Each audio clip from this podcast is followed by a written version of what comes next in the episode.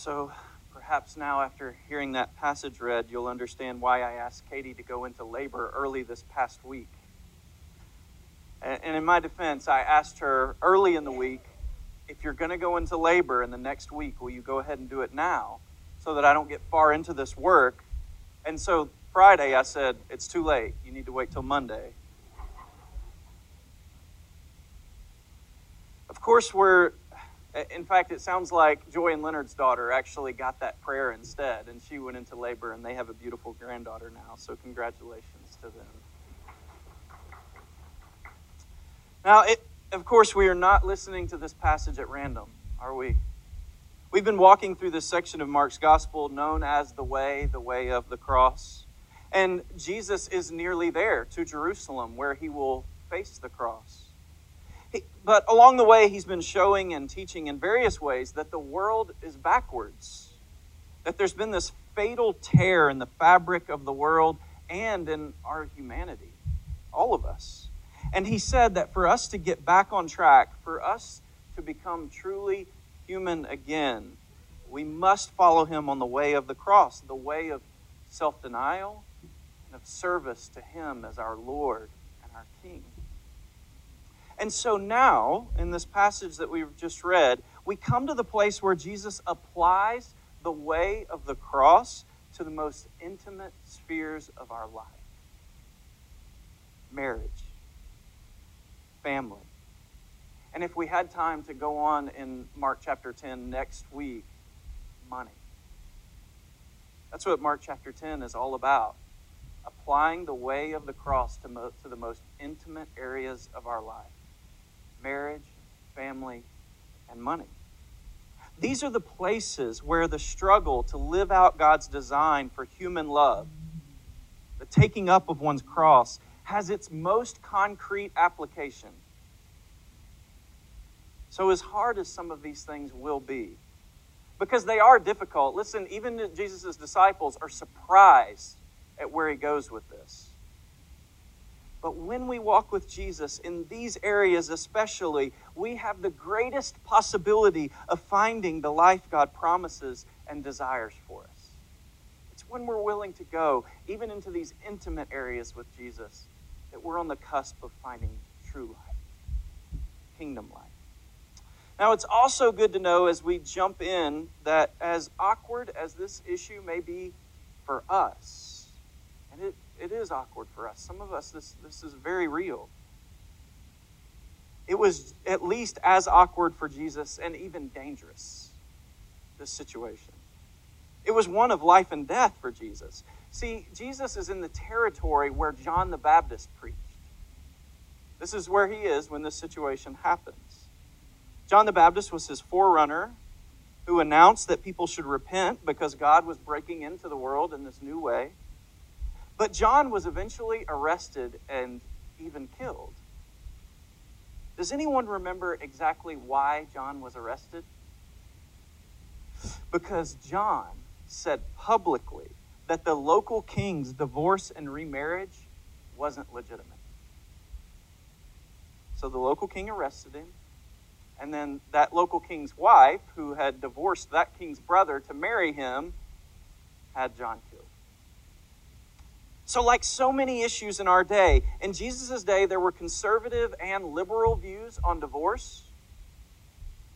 So, here's Jesus in that same territory being asked about divorce. And if he gives the conservative answer, he will essentially be saying to that king that his divorce was illegitimate, that his new marriage is illegitimate. And the Pharisees will perhaps get exactly what they want Jesus will be dealt with similar to John the Baptist. And they assume they'll be rid of him for good. The situation is a trap for Jesus. He cannot win. Now, I, I want to start in what might seem like an odd place Genesis chapter 1. So, in Genesis chapter 1, we have the creation story where, where over this period of six days, God forms all the natural world the heavens, the earth, the sea, and dry land, all vegetation, all animal and marine life, and on the final day, humanity. And after the creation of each day, we're told that God looked on his creation and saw that it was. This is the case for each day except one. Does anyone know which day God does not declare it was good? Buddy? Miss Lil has a guess. Which man? No, uh, well, no, that was no. He he does say man was good. He does. It's a different day. Anybody want to guess a day? Day two. It's day two, and this is the day on which God creates the heavens and the earth. Now, the fact that this phrase, it was good, is there every single day except day two, and the fact that when we read the Bible closely for a long time, we realize that the Bible, the biblical authors are not flippant about these sorts of things. They don't make mistakes like this. They're actually careful artists. So when we see this, we realize this absence can't be an accident. Why does God not call this good? This absence is what one friend has called a pregnant silence, a silence that gives birth to the entire trajectory of the Bible and actually all of history. Because in the creation story, heaven and earth are separated. There are the heavens above and the earth beneath, but they are kept separate. But the rest of the Bible tells us about how heaven and earth are being made one. This absence sets up the tension at the center of the Lord's Prayer, which we pray every service Your kingdom come, your will be done on earth as it is in heaven. Heaven and earth no longer separate, but one. So, at the end of history, for which we have this vision in the book of Revelation that Jan read to us, heaven comes down to earth.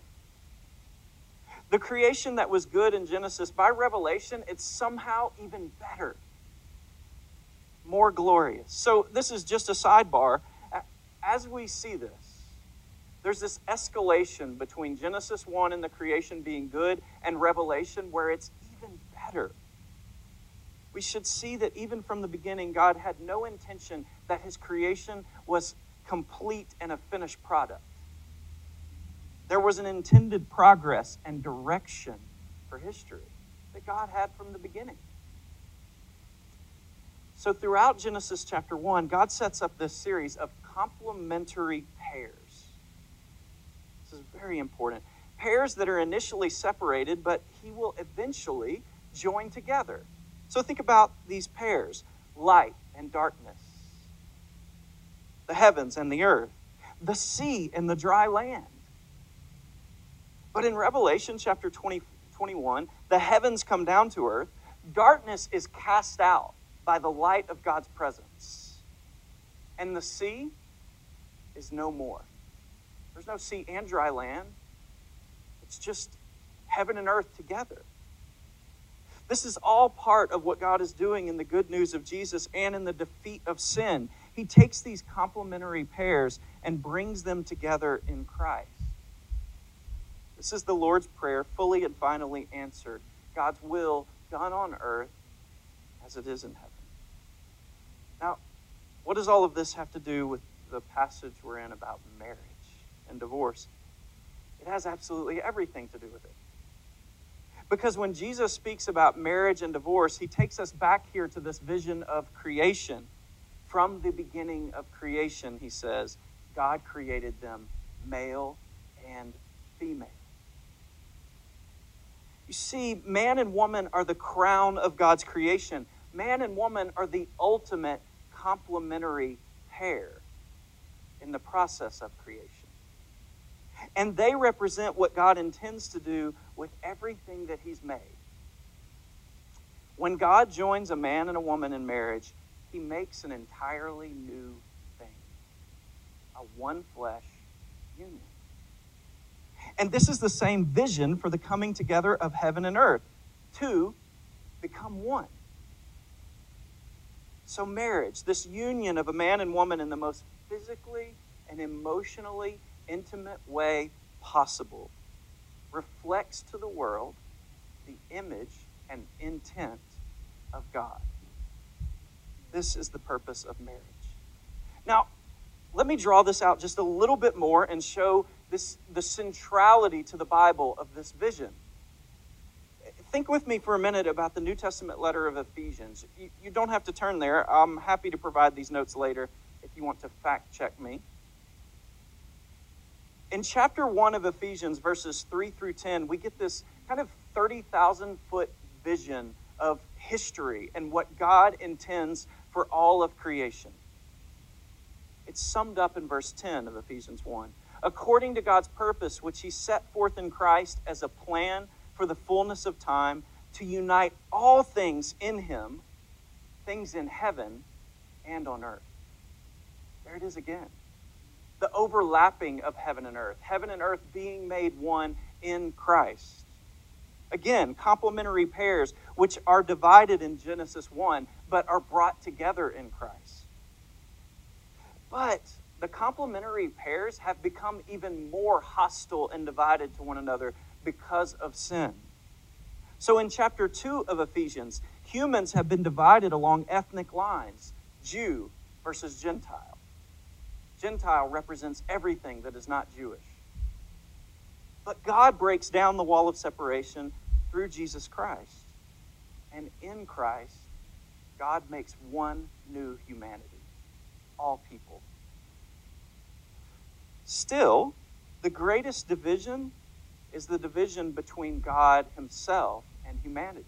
Because He's the creator and we're the creature, and even more so because His creatures have rebelled against Him, turned away from Him. So then in Ephesians 5, Paul speaks of marriage. He quotes the same passage Jesus does in, in Mark. A man shall leave his father and mother and hold fast to his wife, and the two shall become one flesh. But Paul goes on further. This mystery is profound, and I am saying that it refers to Christ and the church.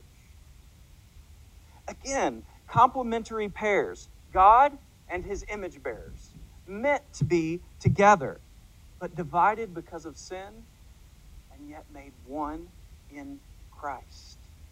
The church is Christ's bride, joined with him and made one flesh with him. This is what marriage is about. What we're seeing here is that God's design for marriage comes out in the Bible not only in straightforward commands.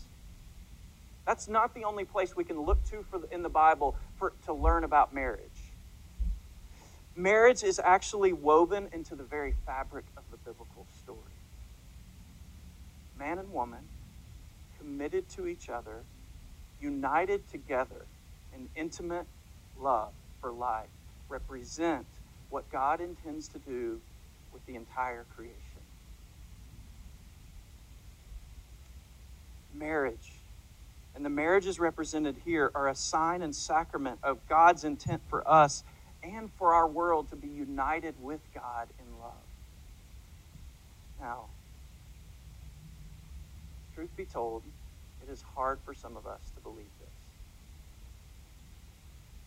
It's hard for some of us to believe that your marriage or anyone else's marriage could ever live up to this kind of glory. But what I'm asking you to do this morning is to suspend your disbelief and to believe it. To believe that this is what God says about marriage. Uh, this is God's word, and this is the true story of the world. Jesus says this is true that since the beginning of creation, this design, this vision for marriage has not changed. So I'm asking you to believe God's word. And for what it's worth, despite all that's happening and changing in our world, I think there's an ongoing primal desire for marriage to be intimately united with another human being and I believe this is a testimony to the reality that this is true. That the Bible's vision for marriage is true for the whole world. Now, let me ask this question as we move on Is this possible? Is it possible that the marriages among us, and only for the sake of clarity, I'm also including second marriages, that these marriages can live up to this calling? Now,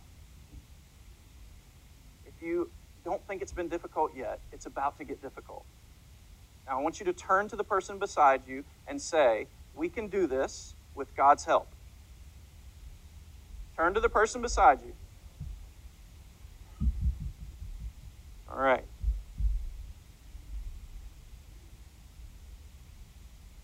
So the Pharisees, how many people do you have beside you? How many? So the Pharisees asked Jesus his thoughts on divorce, and he asked them, What did Moses tell you? They say Moses, and I think this is a key word, allowed a man to write a certificate of divorce and send away his wife. Now they're drawing from Deuteronomy chapter 24, which, believe it or not, was a way of mitigating against the effects of divorce on women. Women could just be allowed to flounder while their husbands pursued whatever they wanted.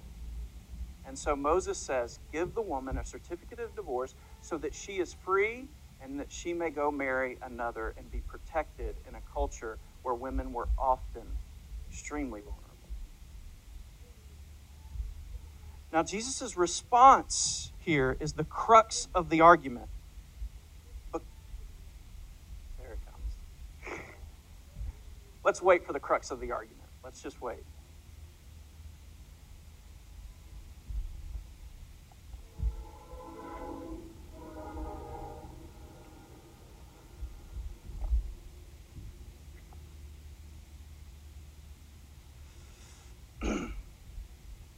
You should just sing I Hear That Train a Coming one Sunday when we're going through this.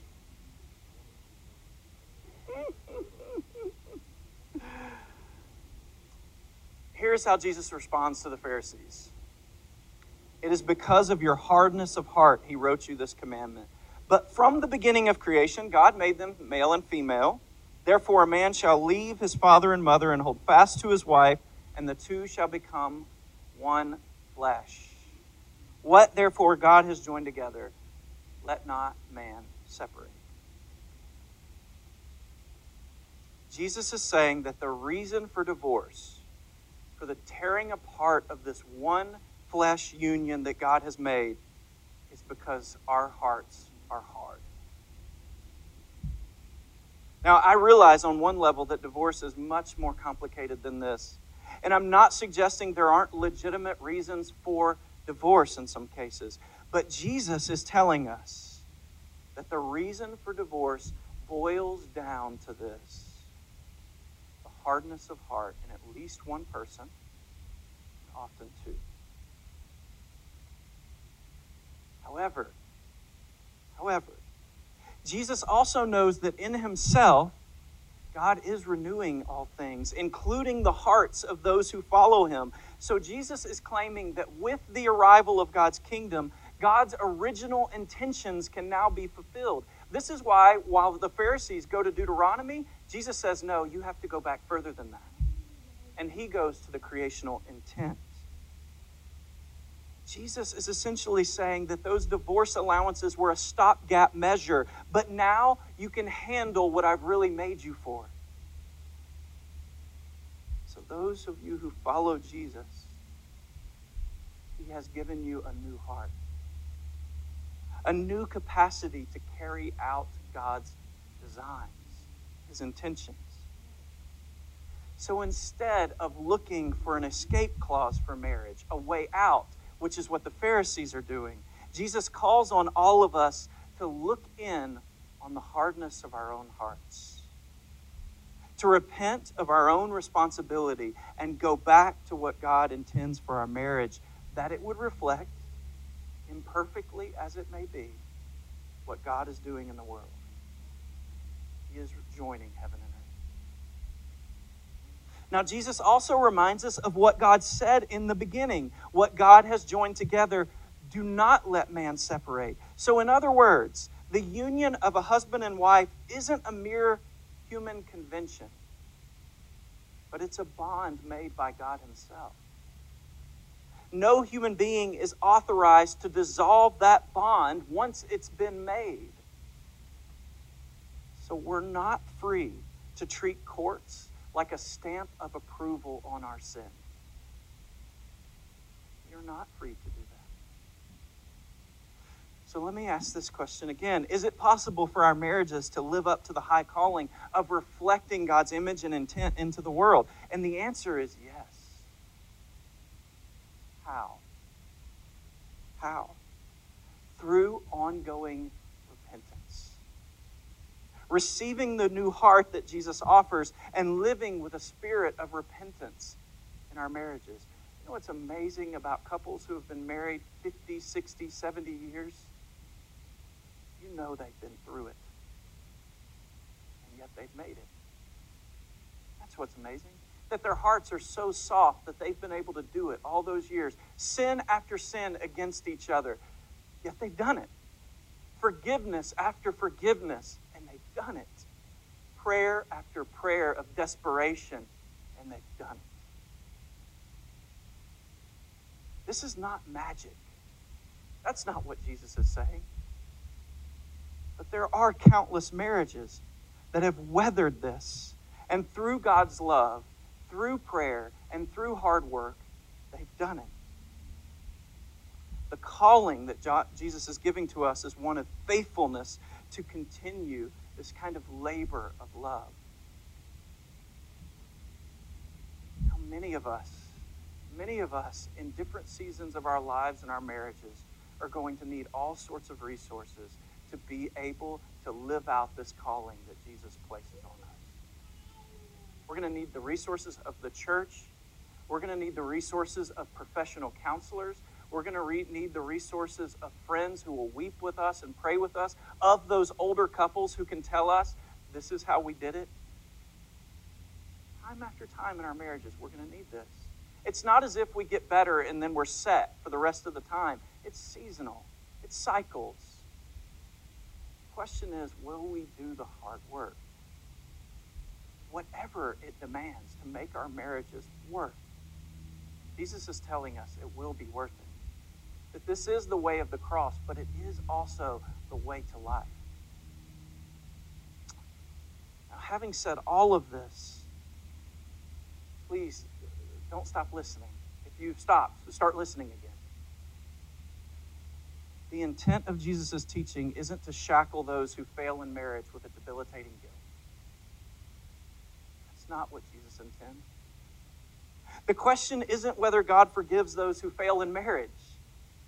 There is no instance in Scripture of an individual coming to God to forgive, for forgiveness and God saying no. That never happens.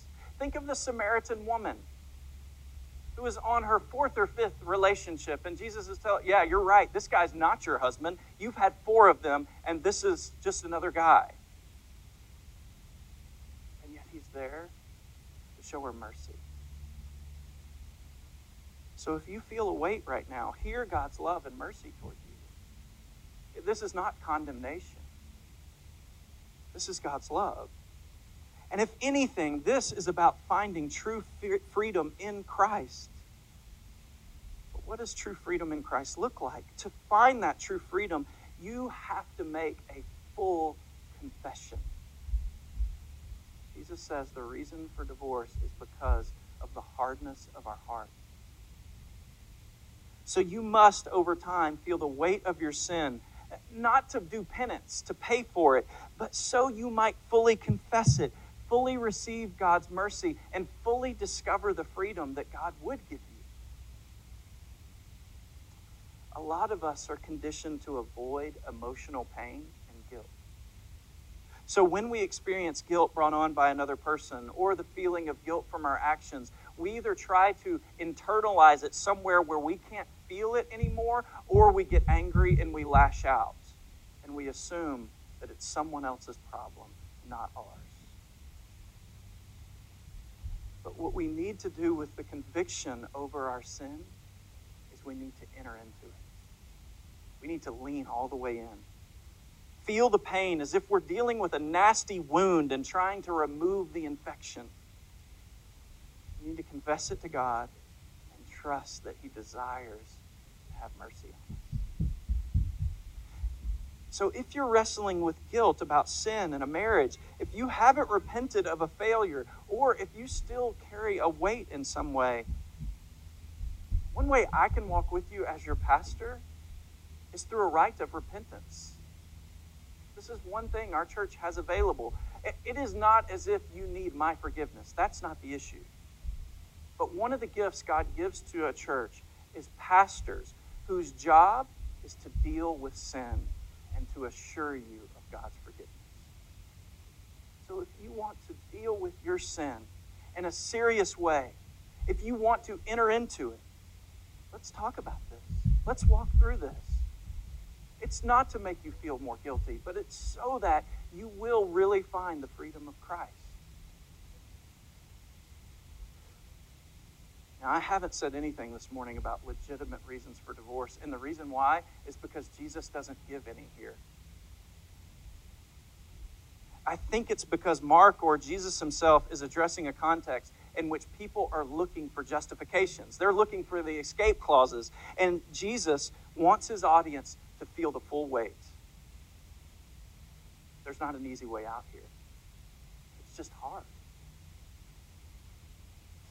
In other places, Jesus does mention adultery as a legitimate reason for divorce. It's not saying it, you have to get a divorce, but it is a reason for some in some cases, a legitimate reason. Now, Paul adds another reason that if an unbelieving spouse wishes to leave, the Christian should free them to leave, allow them to leave. And I would add that within this tradition of Jesus on marriage, abuse is another legitimate reason for a spouse to leave.